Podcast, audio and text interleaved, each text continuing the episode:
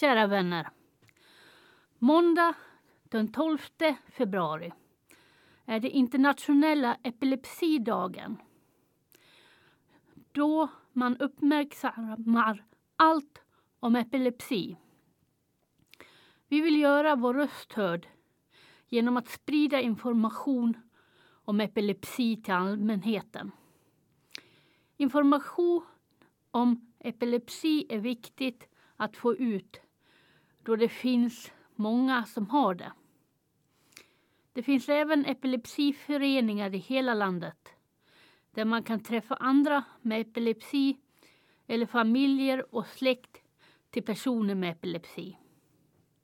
Där kan man utbyta erfarenheter och idéer till evenemang och träffar som hålls i föreningen och även göra sin röst hörd. Det finns över 81 tusen personer i Sverige med olika sorters epilepsi. Många av dem är barn. Vi måste tillsammans kämpa för att göra samhället tryggt för dem.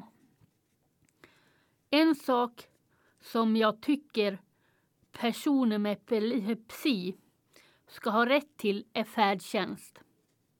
De kan ju inte köra bil och kan få ett anfall vid busshållplatsen.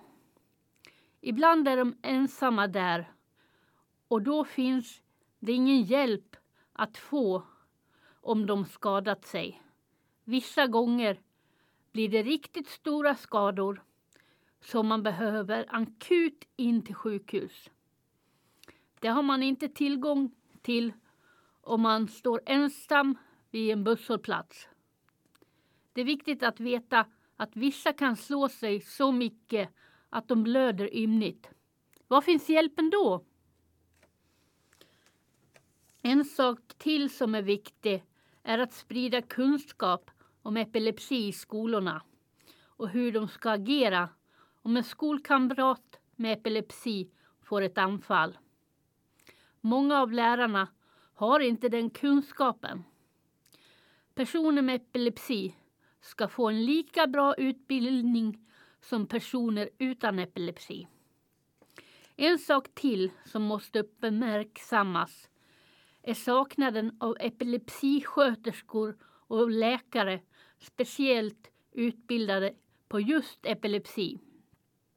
På sjukhus ska också finnas speciella avdelningar för personer med epilepsi.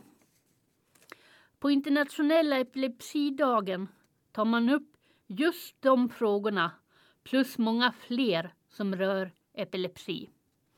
Ämnet om forskning om epilepsi tas upp då.